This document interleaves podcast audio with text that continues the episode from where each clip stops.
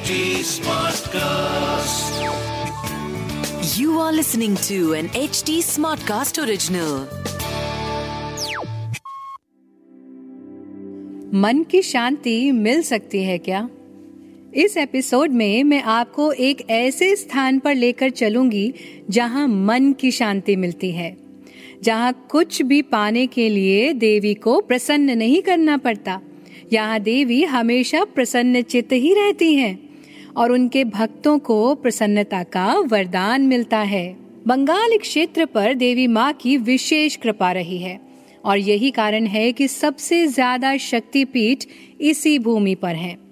आज हम चलेंगे प्राकृतिक सौंदर्य से भरपूर पश्चिम बंगाल के वीरभूम जनपद के लाभपुर के अट्टाहस गाँव में, जहाँ स्थित है अट्टाहस शक्तिपीठ। मान्यता अनुसार यहाँ देवी का निचला होठ गिरा था। यहाँ की शक्ति है फुलारा देवी और भैरव भगवान विश्वेश्वर के रूप में पूजे जाते हैं। नमस्ते, मैं हूँ निष्ठा सारस्वत और मैं आप सभी का एच टी स्मार्ट कास्ट की ओरिजिनल पेशकश इक्यावन शक्तिपीठ पॉडकास्ट में स्वागत करती हूँ। हिंदू धर्म के पुराणों के अनुसार जहाँ जहाँ माता सती के अंग आभूषण तथा वस्त्र के हिस्से धरती माँ ने धारण किए, वहाँ वहाँ शक्ति पीठ बने। इस पॉडकास्ट के ज़रिए मैं आपको ले चलूँगी देवी के इक्यावन शक्ति पीठ की यात्रा पर, जिसमें जानेंगे कि शक्ति पीठ कैसे बने, उनका महत्व क्या है, उसकी कहानी और वहाँ कैसे पहुँचे।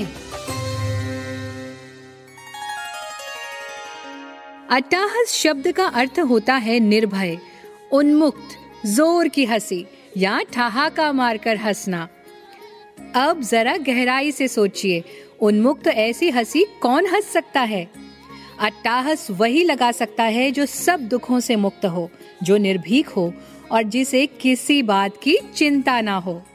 और फुलारा जो यहाँ की शक्ति है, उसका अर्थ है सदैव फूलों की तरह खिली रहने वाली, मुस्कुराने वाली, ब्लूम करने वाली कन्या।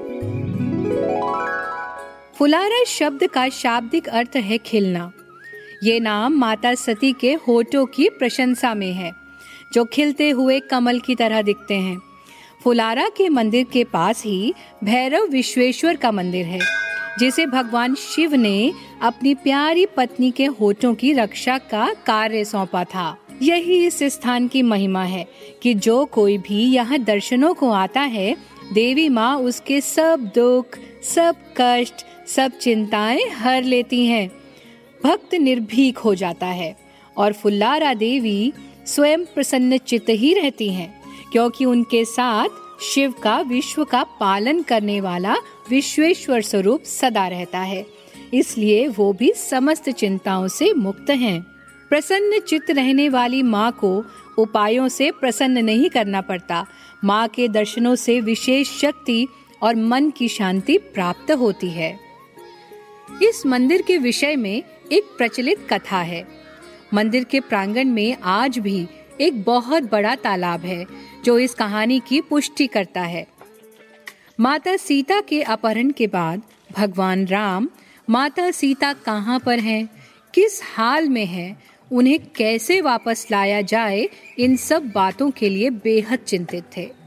वे भ्राता लक्ष्मण और हनुमान बाबा के साथ इस स्थान पर आए। यहाँ उन्होंने प्रसन्न चित्त फुल्लारा माता और जगत के पालनहार भगवान विश्वेश्वर की आराधना की। इस आराधना में हनुमान बाबा ने तालाब से 108 नीले कमल एकत्रित किए। जब श्री रामचंद्र ने उन्हें देवी दुर्गा की पूजा में समर्पित किया तब प्रसन्न चित्त वाली देवी और विश्वेश्वर महादेव ने उन्हें दर्शन देकर सफलता का वरदान दिया। इस पूजा के बाद उनके सब रास्ते आसान होते चले गए और अंत में उन्होंने विजय प्राप्त की। मंदिर के बगल में आज भी एक बहुत बड़ा तालाब है। यहाँ देवी पार्वती की दो प्रतिमाएँ हैं। एक है भवानी और दूसरी देवी सती की है। पश्चिम बंगाल के वर्धमान जनपद के लाभपुर स्टेशन से दो किलोमीटर की दूरी पर स्थित है अट्टाहस गाँव। और इसी अट्टाहस गाँव में ईशानी नदी के तट पर स्थित है अट्टाहस शक्तिपीठ, जहाँ देवी के निचले होठों का निपात हुआ था। माँ के कमल के समान मुस्कुराते होठों से ही इस स्थान का नाम अट्टाहस हुआ। और देवी फुलारा देवी कहलाई। अट्टाहस शक्तिपीठ का प्राकृतिक सौंदर्य अद्वितीय है।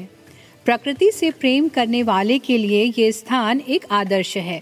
ये मंदिर विभिन्न प्रजातियों के पक्षियों और पेड़ों के साथ जंगल के बीच स्थित ईशानी नदी के किनारे स्थित है। वैसे तो मंदिर सतयुग से स्थापित है, परंतु जीर्णोद्धार के बाद भी इसे पाँच हज़ार वर्ष पुराना माना जाता है। इस मंदिर को बहुत बार लूटा गया। 1915 तक मंदिर में प्राचीन मूर्ति स्थापित थी। उसके बाद मूल मूर्ति को बांगिया साहित्य परिषद संग्रहालय में रखा गया था। ये मूर्ति धातु से बनी हुई थी। मूर्ति की पुनः स्थापना के बाद मूर्ति को लूट लिया गया। इस स्थान पर खुदाई में मिली शिलालिपि का एक शिलालेख भी खोजा गया था, जिसे अभी तक पढ़ा नहीं जा पाया है। उस पर शोध और अध्ययन आज भी चल रहा है। ये उम्मीद की जाती है कि यदि इस शिलालेख को सही ढंग से पढ़ा जाए तो मंदिर से संबंधित उचित विवरण मिल सकता है। माता का ये भव्य शक्तिपीठ एक बहुत ही मनोरम स्थल है। यहाँ प्रकृति में ही देवत्व है।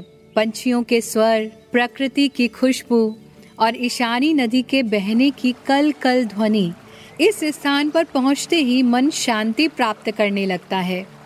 ये मंदिर एक बहुत बड़े परिसर में बना हुआ है और इसमें मुख्य गर्भगृह के अलावा और भी बहुत से सुंदर मंदिर हैं। बंगाली आर्किटेक्चर से बना ये सुंदर मंदिर बंगाल की प्रसिद्ध दुर्गा बाड़ियों जैसा ही है। इसका मुख्य द्वार रंग बिरंगा सुंदर नक्काशी से बना है। मुख्य द्वार के ऊपर तीन मंडप हैं। मुख्य द्वार से अंदर जाते ही रास्ते के दोनों ओर मुख्य द्वार के जैसे ही बहुत सारे स्तंभ हैं, जिन पर लाइट्स लगी हैं। थोड़ा आगे चलते ही सामने ही ध्यान अवस्थित भगवान शिव की सुंदर विशाल प्रतिमा है जिस पर फाउंटेन भी बना है भगवान शिव की प्रतिमा के पीछे अद्भुत रास मंच है जिसमें देवी सती की पूरी कथा पेंटिंग्स के द्वारा दीवारों पर बनाई गई है ये बहुत ही सुंदर अनुभव है। शिव विवाह से लेकर शक्ति पीठ कैसे बने तक की पूरी कहानी चित्रों में देखकर मन विचलित हो जाता है और आँखें भर आती हैं। मन ये सोचने पर मजबूर हो उठता है कि माता सती और महादेव ने हम बच्चों को ये शक्ति पीठ देने के लिए कितने कष्ट स्वयं उठाए। बाई ओर विशाल रसोई है, जहाँ माता का भोग बनता है। और दाहिनी ओर का रास्ता मुख्य मंदिर और अन्य मंदिरों की ओर ले जाता है। रसोई में बहुत विशाल कढ़ाई, भिगोने तथा अन्य बर्तन हैं। बड़ी बड़ी भट्टियाँ बनी हुई हैं। आइए अब मुख्य मंदिर में चलते हैं। मुख्य मंदिर एक बहुत ही सुंदर दुर्गा बाड़ी है, जो लाल रंग के पत्थरों से बनी है।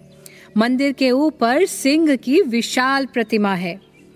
अंदर से मंदिर सफ़ेद मार्बल का बना है। अंदर गर्भगृह में जहाँ देवी का स्थान है, वहाँ एक और छोटा सा मंदिर बना है। जैसे कोई डॉल हाउस हो, उसके ऊपर माँ के होठ बने हैं।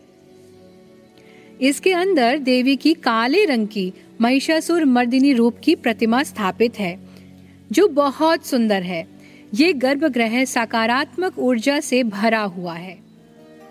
गर्भगृह के बाहर आकर मंदिर प्रांगण में एक और काली माता का मंदिर है, जिसे रतानती काली माता कहते हैं। यहीं पर ही वो विशाल प्राचीन तालाब भी है, जिसके विषय में मैंने आपको पहले बताया। थोड़ा आगे चलकर भैरव विश्वेश्वर मंदिर और पाँच मुंडी और एक विशाल यज्ञ स्थल है, जहाँ देवी पाठ निरंतर चलता रहता है। इस मंदिर की सबसे खास बात यहाँ का प्राकृतिक वातावरण है। मंदिर परिसर में ही अनेकों पेड़ हैं और पेड़ों पर वास करते अलग अलग प्रजाति के पंछी अपनी ध्वनि से इस पावन स्थल की दिव्यता को और भी बढ़ा देते हैं और मन को शांति देते हैं अट्टाहस शक्तिपीठ के मुख्य त्योहार शिवरात्रि, दुर्गा पूजा और नवरात्रि हैं। अट्टाहस गाँव में वार्षिक फुलोरा मेला बहुत धूमधाम और विशिष्टता के साथ मनाया जाता है जहाँ रंगों की भरमार होती है, जहाँ गाँव के बुज़ुर्ग मंदिर से जुड़ी चमत्कार या कहानियाँ भी सुनाते हैं। ये मंदिर 12 महीने दर्शनों के लिए खुला रहता है। मंदिर का खुलने का समय है सुबह छह बजे से दोपहर साढ़े बारह बजे तक और शाम को साढ़े चार बजे से साढ़े आठ बजे तक। आइए, अब जानते हैं कि यहाँ कैसे पहुँचे और कहाँ रुके। यहाँ का सबसे नजदीकी अंतर्राष्ट्रीय हवाई अड्डा दुर्गापुर है। ये अट्टाहस शक्तिपीठ से लगभग 113 किलोमीटर की दूरी पर है। नजदीकी रेलवे स्टेशन लाभपुर है, जो अट्टाहस शक्तिपीठ से दो किलोमीटर की दूरी पर है और स्थानीय परिवहन के माध्यम से मंदिर तक पहुँचने की सलाह दी जाती है। सड़क मार्ग द्वारा भी आसानी से पहुँचा जा सकता है। कई बसें हैं जो अटाहस तक आती हैं। स्थानीय और निजी परिवहन भी भरपूर मात्रा में उपलब्ध है। अधिकतर लोग लाभपुर में ही रुकते हैं। मंदिर के आसपास भी रुकने की व्यवस्था है, परंतु बहुत अच्छे स्तर की नहीं है। पर यदि आप प्राकृतिक आनंद लेना चाहते हैं तो यहीं पर रुकें। आज के लिए इतना ही। अगले एपिसोड में हम चलेंगे तमिलनाडु के कन्याकुमारी शहर में, जहाँ स्थित है शुचि देश शक्तिपीठ। जिसे नारायणी शक्तिपीठ के नाम से भी जाना जाता है। यहाँ देवी माँ के ऊपरी दांतों का निपात हुआ था। आगे की कहानी सुनने के लिए हमसे जुड़े रहिए। मैं हूँ निष्ठा सारस्वत और आप सुन रहे हैं इक्यावन शक्तिपीठ। अगर आप कोई जानकारी या फीडबैक शेयर करना चाहते हैं तो आप मुझे कांटेक्ट कर सकते हैं मेरे सभी सोशल मीडिया हैंडल्स पर। Nishtha Saraswat on Facebook Instagram और यूट्यूब पर। साथ ही आप एच टी स्मार्ट कास्ट को भी फॉलो कर सकते हैं उनके सभी सोशल हैंडल्स पर Instagram Facebook Twitter link YouTube और ऐसे पॉडकास्ट सुनने के लिए लॉग इन करें एच टी पर।